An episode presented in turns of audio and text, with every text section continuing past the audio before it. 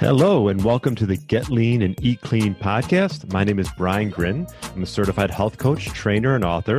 And this podcast is for middle aged men and women looking to optimize their health and get their bodies back to what it once was 10 to 15 years ago. I will give you simple, actionable items to get long term sustainable results. Thanks for listening and enjoy the show.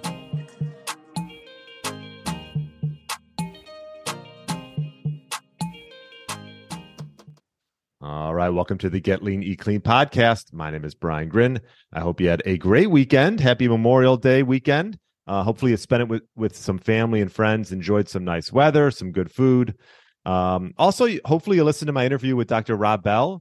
He's a uh, pretty much you want to say a mental toughness coach. He works with you know high achieving athletes, uh, the PGA Tour, NASCAR, um, and much much more. And and he's uh you know sports psychology is something i've always been interested in. So i was really excited to get him on the podcast. And it really didn't disappoint. We touched on a lot of great topics such as patience you know such as the power of time and uh just ways to sort of you know in, enhance your mental toughness whether it comes to sport or for work or whatever it is. I think it's something that's a practice that you know needs to be obviously worked on like anything else is worked on, whether you're working out, uh, the mental side needs needs to be worked on just as much. So, um, yeah, check out my interview with Dr. Rob Bell if you haven't already. And on today's micro podcast, I did want to piggyback off my last one, which was uh, discussing um, eating slowly and how it can help with digestive issues, but also can help with satiety. And satiety is something that is so crucial because, you know, if we can if we could just simply get rid of the absence of hunger for the most part, you know, by eating satiating foods, nutrient dense foods, as you'll see, I'm going to talk about today. This is a great way to sort of, if you are looking to lose some weight, help you lose weight, maybe even improve your metabolic health. Um, so you don't have to always deal with sort of this unbearable hunger. Now, there's been, you know, different indexes that have come out regarding the satiety of foods. Um, there was one that came out, um, gosh, if I want to check the date on it, it's been out oh, since 95. The University of Sydney in Australia um, did a study where they um, took like 38 common foods. So take it for what it is. There's a lot more foods out there than 38, but it sort of uh, gives you an idea. And they measured um, subjectively how the hunger of these patients or these individuals that participated in the study and their fullness every 15 minutes for for a three hour span. Um, and so I'll leave a link in the show notes if you want to check out this satiety index chart um, with the 38 foods. And this is what I wanted to discuss today because, you know, some people eat because they're stressed. Some people eat because they're bored. These are all reasons, right? Um, for me, sometimes I eat because I'm bored. I, I, would say I'm not. I, am I'm not a bored individual for the most part, I try to keep myself fairly busy. That's not to say that being bored is a bad thing. You know, I think that's something that gets lost. Sitting in, sitting by yourself, or sitting with family and just talking, or or just, um, I would never be bored talking with my wife. No, uh, but either way, people find different reasons to eat, and if one of those is the fact that you're just always hungry, well, maybe this is something you know you might want to look into a little bit as far as you know what foods can create can keep you satisfied longer. Uh, this is something i've always been interested in because you know it is about self experimentation and i'll try eating different foods and seeing how i feel energy wise seeing if it satisfies me and i'm not hungry and you know 30 minutes later. And you sort of got to find your sweet spot. Now there is sort of there's commonality I would say, and there's some basic principles to go along with uh, it's the foods and how many nutrients are in it, and, and um, you know whether what type of macronutrient combination is in that food to to keep you satisfied. And I'm going to touch on that today and piggyback off um, Marty Kendall, who has done a lot of great work in this in this area. And I'll I'll put a link in the show notes so you can check out his different. He's got such great articles in his blog about satiety index and um, ways to sort of analyze different foods. Um, and so I, I, I really like Marty Kendall. I've had him on my podcast. So if you haven't listened to that interview, check it out as well. I've had him on a couple times. Um, and so looking at the satiety index that was done, uh, like I mentioned in 95, quite a while ago, um, unsurprisingly enough, processed carbs and fat combo, foods like croissants, cakes, donuts, um, scored fairly poorly on this. I think most people would understand that. Um, while high protein foods like meat and fish scored fairly well. Um, maybe to some people's surprise, a cooked and cool white potato with no salt or oil outperformed everything um, with the highest score. And this could be partly due, obviously, to the resistant starch that's within that potato. Um, that's not to say you should always just be eating co- cooked and cooled white potatoes, but it could be something you might want to add to the diet. Um, I think the conclusion, for the most part, from these 38 foods was that the higher protein percentage um, from calories definitely scored high. The the foods that had some more fiber in it and the ones that had less fat performed um, the greatest. Um, so it wasn't always a linear chart. I'll, I'll, I'll you'll take a look and see all the different foods. Uh, I'm not going to show it to you uh, right now, but if you're watching on YouTube, um, maybe I'll put a, a, a, a, little you know diagram up to show you in a bit. But um, the bottom line, and, and to conclude, was very high carb, low fat foods like rice, oranges, grapes, apples, actually scored fairly high for the three hour test, which might surprise some people thinking that rice might not. But um, oranges, grapes, apples, those did. And uh, at the other extreme, low carb, high protein foods like fish and meat were, for, were very satisfying, um, satiating foods.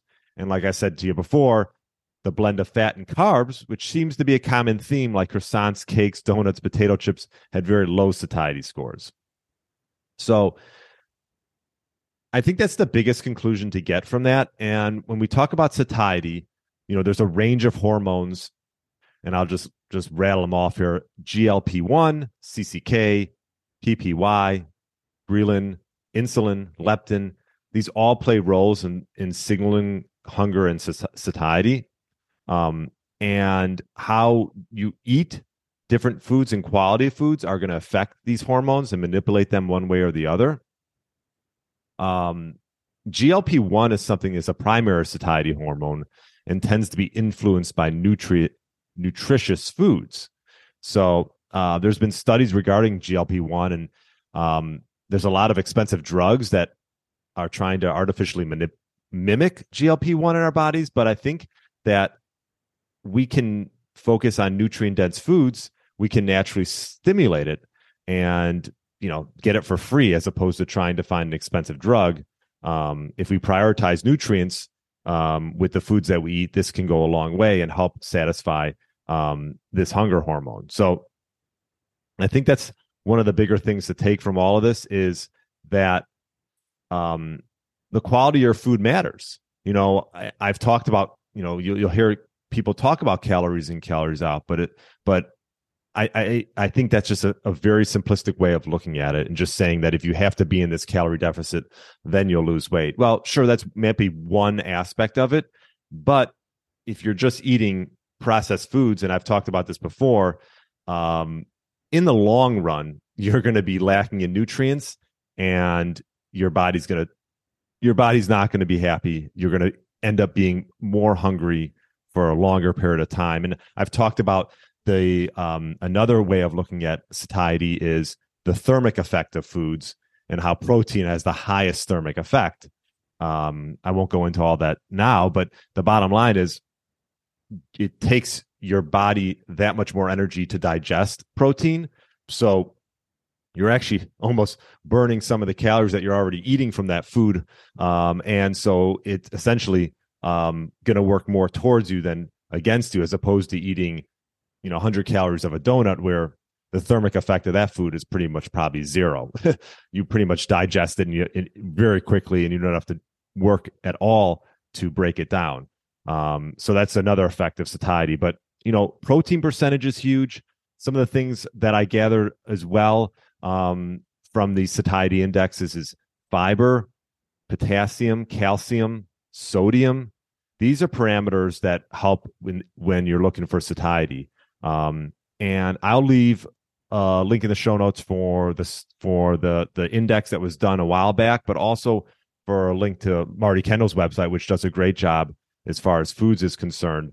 And you know, just to give you an idea of some higher, more satiating foods um, that were on on this uh, that get a higher satiety score that Marty Kendall's talks about as far as plant based foods: watercress, broccoli, asparagus, parsley, to name a few. Those were higher up. Um, so those were higher plant based foods, seafood, cod, salmon, shrimp, oysters, mackerel. Actually, mackerel has been something I've been adding in and having it at lunch. You know, and, and that's the thing is uh, you can get some quality mackerel um, and you can get you know quality oysters. And this is something that if you want to have for lunch, breakfast, dinner, it goes great. You can add you add certain things. Sometimes I put avocado in there, mix it up, uh, maybe cut up some carrots, some cucumbers, and you can make your own little little mix there. But you're getting a you know a high satiety food like a mackerel um, with protein, and it's you know you're I honestly you feel full for longer. Um, so that's a food that I've implemented. Sardines is another one. And then when it comes to animal based foods, um, livers up there. Actually, egg whites is fairly high in the satiating category.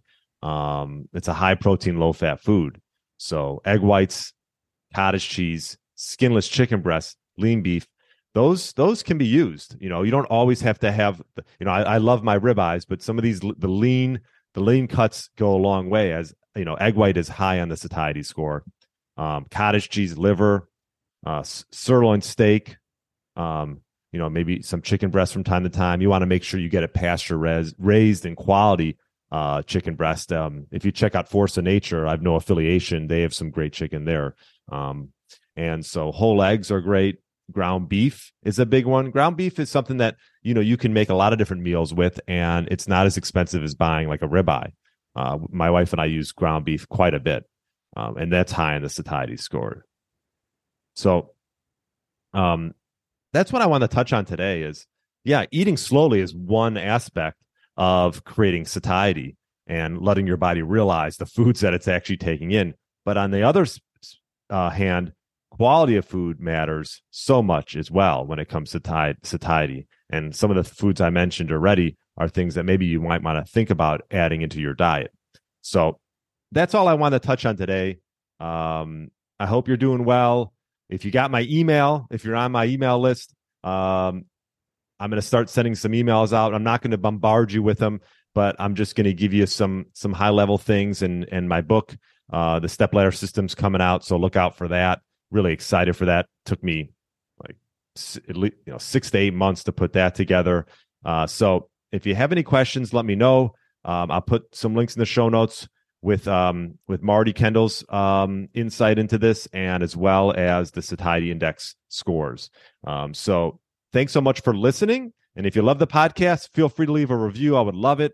I hope you have a great rest of the day, and I'll talk to you on Friday with another great interview. Thanks for listening to the Get Lean, Eat Clean podcast. I understand there are millions of other podcasts out there, and you've chosen to listen to mine, and I appreciate that.